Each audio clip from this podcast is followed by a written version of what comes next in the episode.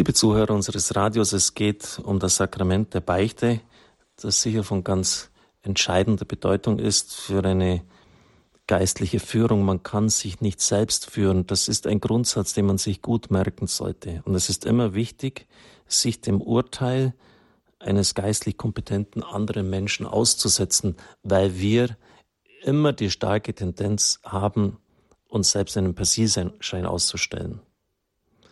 Dass wir uns selber entschuldigen, das sind immer die anderen.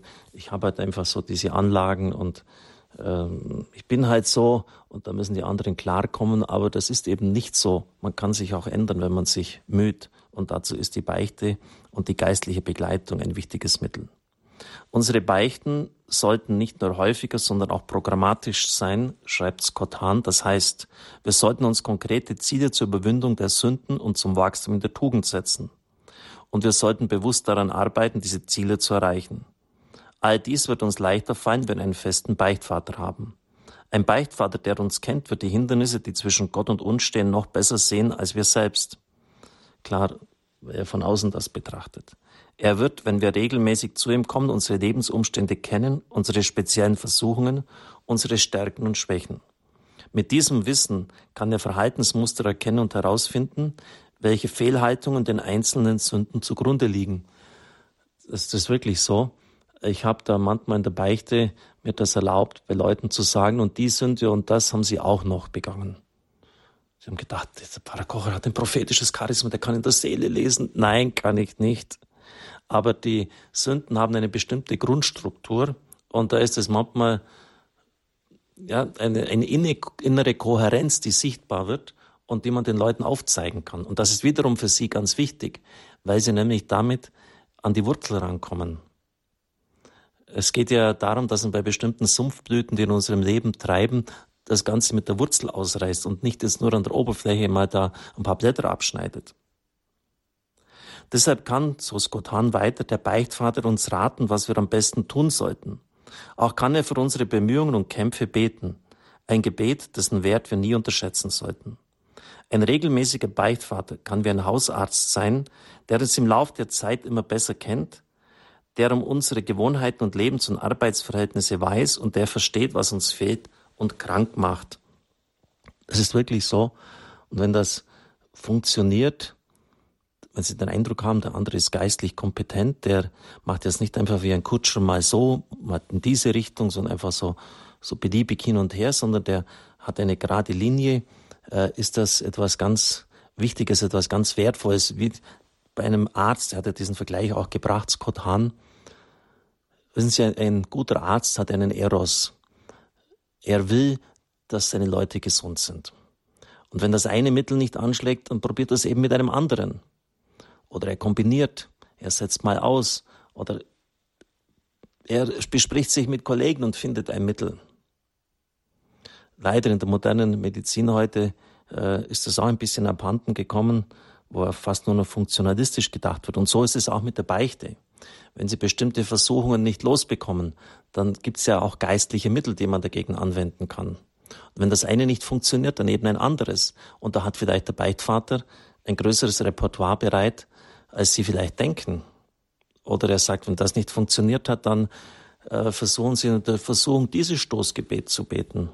Dann blicken sie am Abend immer ganz besonders auf diese Sünde zurück und legen sie es dem Herrn hin. Oder wenn die Versuchung groß ist, rufen sie mich an, ich segne sie. Ist ja alles möglich. Das sind also Perspektiven, an die sie vielleicht gar nicht gedacht haben. Es kann Zeit und Mühe kosten, den richtigen Beichtvater zu finden.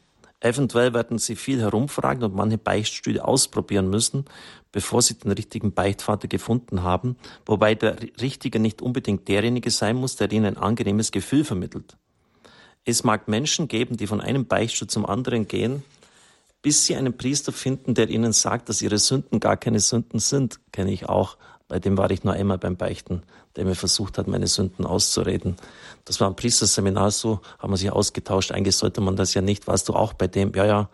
Hat der auch die Sünden versucht, dir auszureden? Ja, okay, Haken dran, vergiss es. Man darf nicht ungerecht sein. Das war einer, der hat im Knast beichten gehört und den hat eigentlich nur etwas interessiert von schwerem Diebstahl bis Mord aufwärts. Also wenn es da kam, ich habe da nicht andächtig gebetet, ich habe da unfreundlich und aggressiv über den gedacht, das, das, das waren für den Peanuts, das hat ihn nicht interessiert. Aber trotzdem äh, sind das ja auch Dinge, die dem Leben mit Gott im Weg stehen und, und aufgearbeitet und betrachtet werden müssen, denn es sind ja oft gerade die Kleinigkeiten. Wer von uns hat schon einen Mord begangen oder einen schweren Einbruch oder Diebstahl? Ein Freund von mir bemerkte, in diesem Fall sucht man keinen neuen Beichtvater, sondern einen neuen Gott, der den eigenen Moralvorstellungen entspricht. Das ist Konsumhaltung in ihrer tödlichsten Form. Es ist, als schaue man sich so lange um, bis man einen Arzt gefunden hat, der einen über die Ergebnisse eines Bluttests belügt. Zunächst verspürt man vielleicht Erleichterung, am Ende aber bringt er einen um. Da kann ich nur Amen dazu sagen. Und was diejenigen umbringen wird, die nach einem neuen Gott suchen, ist der selbstverschuldete geistige Tod der schweren Sünde. Also es gibt tatsächlich Leute, das habe ich auch schon mehrfach in der Seelsorge erlebt, die zunächst einmal gerne zu einem kommen, zu mir, zum Priester. Und dann im Laufe der Zeit merke ich natürlich auch die Grundstruktur, was hier schief läuft. Und dann geht es ans Eingemachte. Sie müssen das oder das ändern. Und das wollen sie aber nicht. Und dann machen sie es wie ein Schmetterling, der einfach zur nächsten Blüte fliegt. Und bei dem sind sie auch wieder eine bestimmte Zeit, bis der dann auch draufkommt, äh, was hier Sache ist, das anspricht, das wollen sie nicht und gehen sie wieder. Das, äh, das ist Selbstbetrug. So kommen sie nicht weiter. Also man muss schon auch geistlich ehrlich suchen. Und wenn sie dazu nicht bereit sind, dann lassen sie es einfach mit dem Beichten. Sonst lügen sie sich nur selber an. Und das, es ist eigentlich ganz normal, dass, dass dann auch tiefere Grundstrukturen zur Sprache kommen. Und letztlich ist es eine Vertrauensfrage, ob sie dann dem Priester äh, vertrauen, dass es gut mit ihnen meint, dass er ihnen den richtigen Rat gibt, oder sie haben kein Vertrauen. Und dann können sie aber das Beichten als solches auch lassen.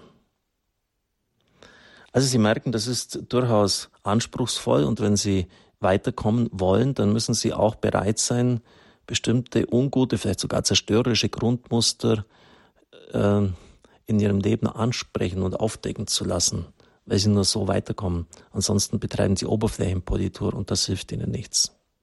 Ich darf ihnen den Segen spenden.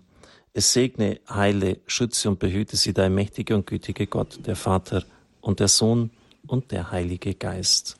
Amen. Ich wünsche Ihnen einen gesegneten Tag.